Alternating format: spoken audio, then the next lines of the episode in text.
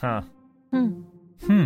Huh. Hmm. Hmm. Oh. Hmm. Huh. Hmm. Huh. Hmm. Huh. What? Oh my goodness. Wow. Oh my gosh. What is that? Wow. Oh my god. Radiolab. Whoa. Adventures on the edge of what we think we know. Unexplainable is a science show about everything we don't know. Like, we don't know how bikes work. Get out. Come on. We don't know where the moon came from. Holy cow. You've touched the moon. This is incredible. We don't even know what life is. No one has been able to define life, and some people will tell you it's not possible to. Unexplainable takes you right up to the edge of what we know and keeps going. New episodes every Wednesday, wherever you get your podcasts. Hi, I'm Hannah. And I'm Lauren. Welcome back to the Bio Eats World Journal Club, where we discuss breakthrough scientific research, the new opportunities it presents, and how to take it from paper to practice. And today we're talking about new research in treating Parkinson's disease. What do you know about Parkinson's, Hannah? So I know broadly that it's a neurodegenerative disease and that it's associated with things like tremors and difficulty moving. Exactly. Those notable symptoms are caused by the progressive death of a specific type of neuron called a dopaminergic neuron, which are the ones that produce the neurotransmitter dopamine. Dopamine is a happy neurotransmitter, right? Like it encodes positive reward? Yes, and it controls our motor neurons, so it has supercritical functions in the brain. And in the work that we're discussing today, the authors have devised a method for converting astrocytes, which is another cell type in the brain, into dopaminergic neurons to replace the neurons that are lost during Parkinson's. Creating new neurons? That's amazing. I didn't think that was possible. It's really incredible research, and I have the senior author of the paper, Xiang-Dong Fu from U C S D here to tell me about how a student accidentally stumbled upon the key cell pathway that they exploit here to induce neurogenesis, how they created new neurons through a process called transdifferentiation in a living brain, and how these new neurons were able to restore the motor deficits in a mouse model of Parkinson's. We kick off with Fu describing the key features of Parkinson's disease. Parkinson's disease is a pretty common neurological disorder. It's very prevalent, similar to Alzheimer's disease. So it's one of the major challenges in our aging societies. And the general symptoms of Parkinson's disease are the difficulty to make a controlled movement, like active movement, walking. So you almost feel that you are stumbled on something, which is related to the dysfunctional motor neurons. And they also uh, suffered from the loss of control of movement. And that's reflected in the tremor phenotype with the hand. The disease is also associated with other functions, including the cardiac functions with uh, non-motor neuron functions, such as uh, depressions. So it's a really common neurodegenerative disease, often associated with aging, that is mostly characterized by loss of control of motor functions or an increased effort to perform motor functions, but also has this kind of wide-ranging list of symptoms associated with it. So what's the underlying cause of Parkinson's disease? Most of the symptoms are related to the loss of a dopaminergic neuron, which secretes a neurotransmitter called dopamine. And this dopamine is the molecule in our brain that are responsible to control motor neuron functions and also responsible for the rewarding mechanisms. So it's the loss of these dopaminergic neurons, which produce dopamine, which is a neurotransmitter in our brain that is the underlying cause for Parkinson's disease. And so what you're proposing in this paper is actually turning cells that are in the brain into neurons to replace the lost neurons. So let's talk about those cells that you're using to turn into neurons, astrocytes. What is the normal role of astrocytes in the brain? Astrocyte, first of all, is highly abundant, comparable in number to neurons. In our brain, it's estimated to have eighty-six billion of neurons, and there are probably compatible number of astrocytes. And normally, those astrocytes intermingled with neurons to have many roles to establish the connectivities with neurons. But a neuron cannot divide, cannot replace themselves by cell division.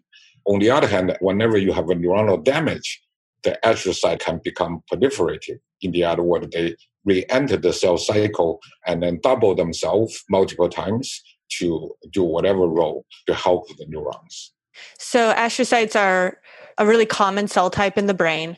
They normally help neurons and they're required for neuronal function, but they have this extra ability that they're proliferative. So they can divide and make more astrocytes, whereas a neuron, once a cell becomes a neuron, it's never going to reproduce more neurons. So your work is talking about converting astrocytes into neurons, right, to replace the neurons that are lost in Parkinson's disease. So how do you think about converting one cell type into another? So this is generally related to a process called transdifferentiation. The normal differentiation is started from embryonic cells, then you differentiate it into a different cell type.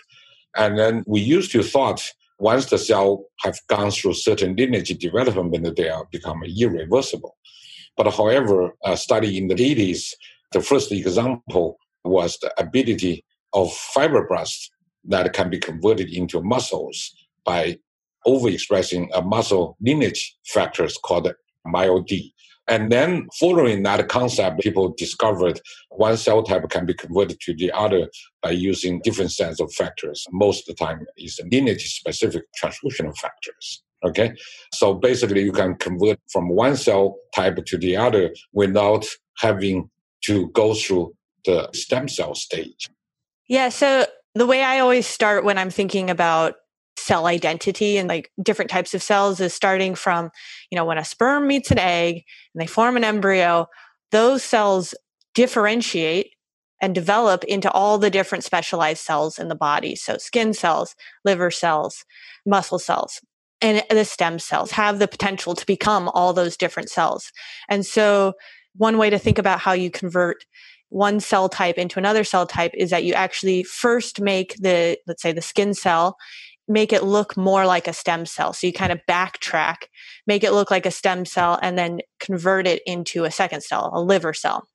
But now we actually know that there's a way that you can go from skin cell to liver cell, as examples, without having to backtrack to a stem cell type stage. And that's through providing different transcription factors that turn on a whole host of genes that control that cell fate. And that is called transdifferentiation. And that's what you're doing in this paper, is that you're taking the astrocytes and you're changing their transcriptional profile. You're turning on a big set of genes so that they now become neurons. That's correct. Yeah. But the only distinction here is that in our case, we are manipulating R N A binding protein instead of transcriptional factors. So this is the major distinction from most other works. That is purely due to accidental observation in the laboratory settings. I would love to hear about that kind of serendipitous discovery of how you figured out that an R N A binding protein was able to reprogram astrocytes into neurons. So we are R N A biologists. So we have been studying R N A processing, and most of the time we don't even think about how our research are related to disease process. So just want to understand how these different factors regulate the functions in the cell. Okay, so doing that process, we just chose P T B. And this P T B is interesting because it has been well known to regulate R N A splicing to produce different mRNA isoforms. And it turns out that there is a paralog called M P D B, also called P D B two, that are expressed only in the neural progenitor, and then when the neuron becomes mature, the M P D B also goes away. So the common practice was to knock down P T B in order to induce M P D B and see what happens. So my student tried to do that and get tired of the whole process, knocking down. So he just said, why don't I generate a cell line that kill the P T B, that the M P D B to be expressed in a more constitutive fashion, so he has more material to deal with for his experiment. And that was the surprising finding made, because when he tried to kill the P T B in the stable cell lines, the cell don't grow anymore. And then he has no choice, but with hope, to leave the cell in the incubator long enough, some cell will grow, and then he has a cell line to work with. And two or three weeks later, when he took a look at uh, his culture dish, he saw a lot of uh, kind of a fiber grow out of each HeLa cells. And initially, we thought it's a contamination. But when we asked other people to take a look, they said the cell looked like a neuron. So that's the beginning of our discovery that need our systematic effort to understand why any cell can become a neuron when you get rid of P T B. And indeed, we first test multiple cell type, and every single one becomes neurons when you try to get rid of P T B. I love that story. I think you're a lab that's studying R N A processing and your student just wants to make like a basic cell line that he can work off that just doesn't have P T B in it. And he actually discovered that if you knock out P T B in any cell, all of a sudden it can become a neuron, which is right. Such an amazing serendipitous finding born of trying to just make a shortcut cell line. Yeah, yeah. I mean, this happened in science histories a lot. Just people make a shortcut or make a mistake simply and discover something. So the idea is that you remove P T B and this triggers cells to go through this process where they become neurons. And now, you know, in this particular paper, you're looking in the mouse brain. You're trying to convert astrocytes into neurons in this brain region, which particularly suffers from neuronal loss in Parkinson's disease. So how did you remove P T B in astrocytes in the mouse brain so that they could become neurons? So the first approach we did is to build a targeting vector that expresses this short helping R N A against P T B. So that's pretty standard, okay? And in this expression unit, we also link R F P gene that express red fluorescence protein so that you can monitor how the cell fate conversions from one cell type to the other and also monitor this process. Okay, so you have a virus that has a fluorescent marker so that you can visualize the astrocytes and see their conversion from astrocytes to neurons. And then the short hairpin R N A, which is going to destroy P T B and prevent it from being expressed in the cell. And then you physically inject this virus into a specific region of the brain. Correct. The process called the stereotactic injection. And in this particular case, we inject the, this genetic panel to substantia nigra region, which is the brain region that generates dopaminergic neurons. So you've delivered this genetic payload into the substantia nigra. How did you validate that the astrocytes had become neurons? Right. So we did a serious work by first using the markers, because astrocyte has its own markers, and the neuron have their own markers. And then when you wait a longer and longer, not only you see their expression changes, but also the morphological changes. And then those newly generated neurons start to have this process called the neurite that stick out and grow long distance. So that's the first layer of evidence to determine their progressive conversion. And it turns out this process takes about a month to happen. Right. Yeah. Which makes sense. You're triggering the same kind of developmental pathways as that normally happens in neurogenesis. So it's almost kind of comforting that it took a long time because that means it's replicating what happens in nature. And then first, you're just doing sort of visual assays, looking at the shape of the cells and, you know, the very characteristic neuronal shapes, and then also comparing the proteins that are expressed between astrocytes and neurons. But of course, a neuron is not just looks. It's also got to be substance. So what kind of functional characteristics did these cells need to achieve to really, for you to be able to say, this is a neuron now? Right. So to have a neuron look like a neuron does not mean they are functional neuron. And one of the major criteria for functional neuron is their ability to get integrated within the existing circuitry, which is why we also follow their process, targeting the distal region, and then determine if there is a formation of a synapse with other neurons. More importantly, you can now measure the neuronal activity, like action potentials. And obviously, if we're talking about dopaminergic neuron, can they make a dopamine? Can they induce the dopamine release when your electronic signal to release like endogenous dopaminergic neurons? Yeah, so these new neurons, they have to connect the different parts of the brain, they have to project from one area to another. They have to have that electrical signaling, that action potential, and that produce dopamine and that release dopamine. So at this point in the paper, you have demonstrated that in the brain, you can turn the astrocytes in the substantia nigra into dopaminergic neurons that project into the regions that you want them to and that are functional neurons. So now you're going to start looking in this model of Parkinson's disease and see if you can replace the lost neurons that come with the disease. So let's start by talking about the mouse model that you used. How is this model created, and what are the key differences between the model and the human disease? As we know, model is a model. Mouse are not the same as humans. But however, this model is attractive in several ways. One, the major attractiveness is that it's highly reproducible. So you basically inject a chemical called six-hydroxydopamine, which is the dopamine-related molecules, but it's poison. So once you get into the dopaminergic neuron, it creates toxic effect, and that will kill the dopaminergic neuron. So in that aspect, recapitulates the end stage of Parkinson's disease patient, which is the loss of the dopaminergic neuron. However, it's important to emphasize this is not the natural process of initiation and progression of Parkinson's disease by genetics or environmental process that caused the dysfunctional of dopaminergic neuron followed by the eventual death. So none of those things is reproduced here. But here, remember, our strategy is to try to replace lost neuron. So we focus using this model to test whether you can generate new neuron that coexist with the damaged neuron. Right, yeah. Parkinson's is characterized by the loss of dopaminergic neurons. So this model recapitulates that. It kills dopaminergic neurons. They are gone.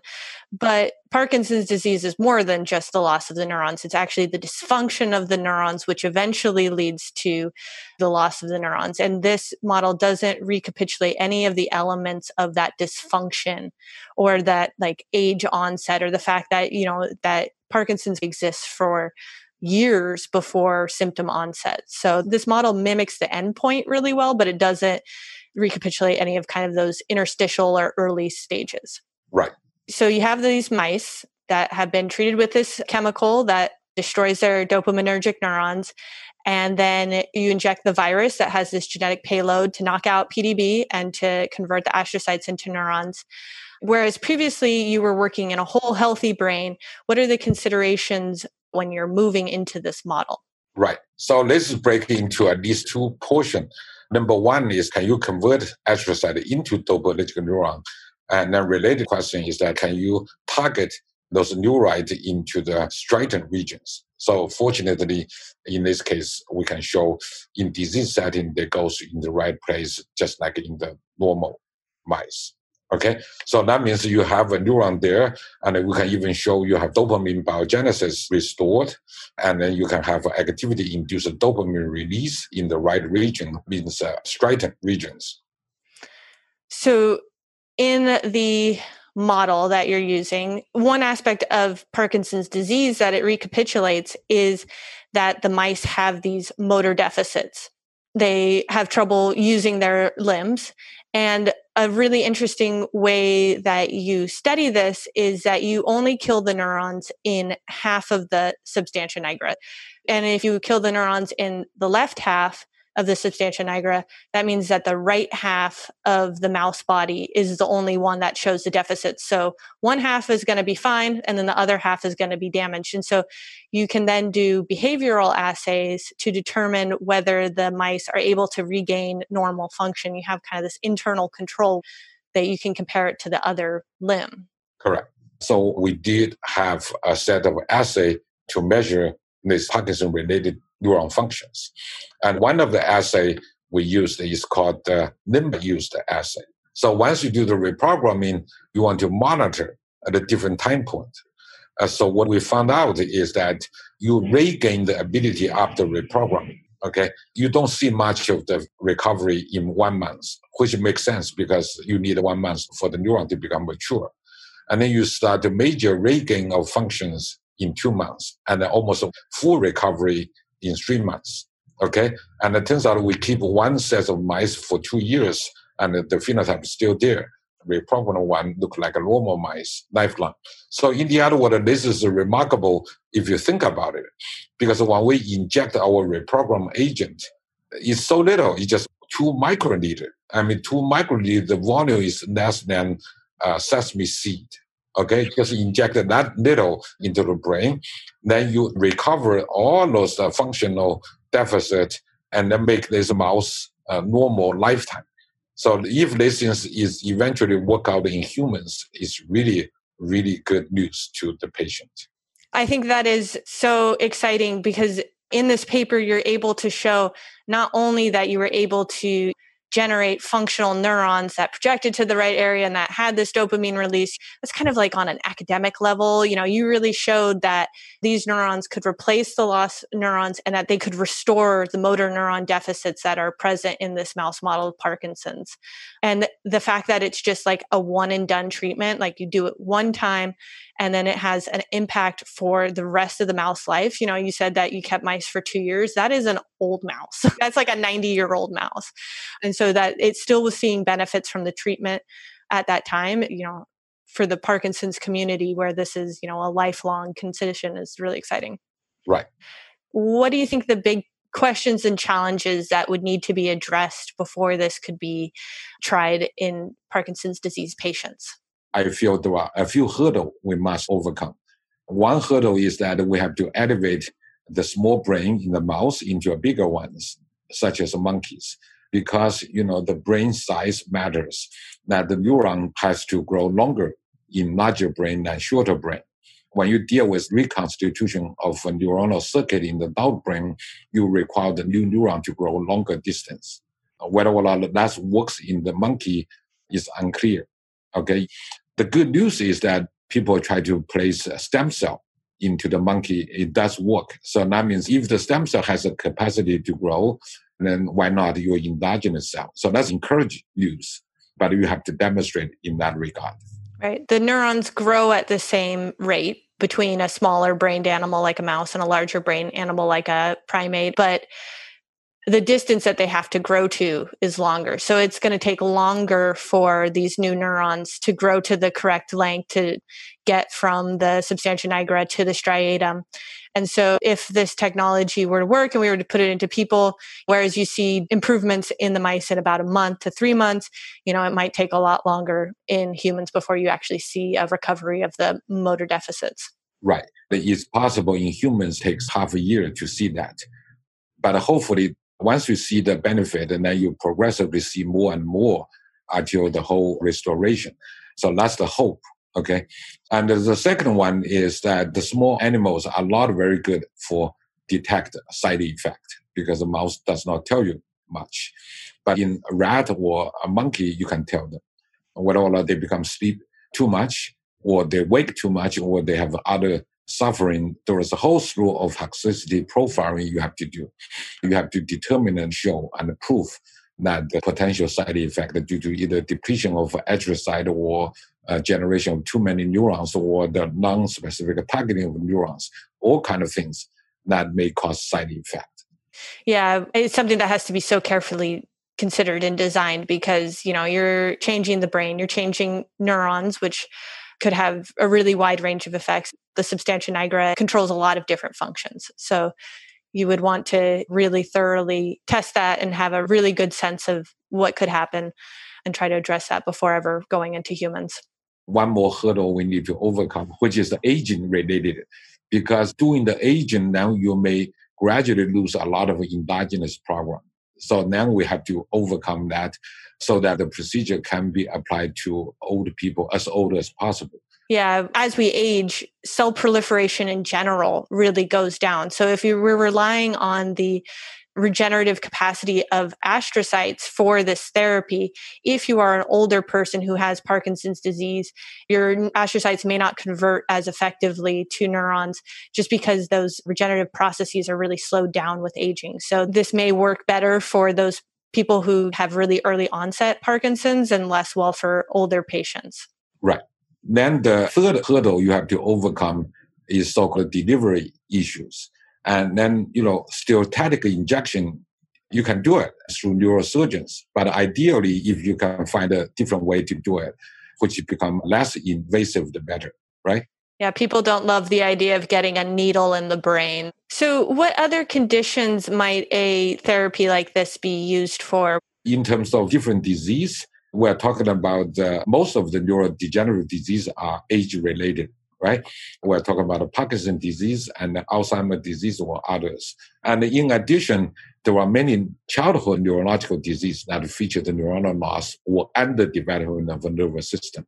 Okay, typically like a Down syndrome kid, and then they just stop neurogenesis much earlier than normal human beings. So this strategy then may be applied to those kind of neurological disorders that affect people very early on.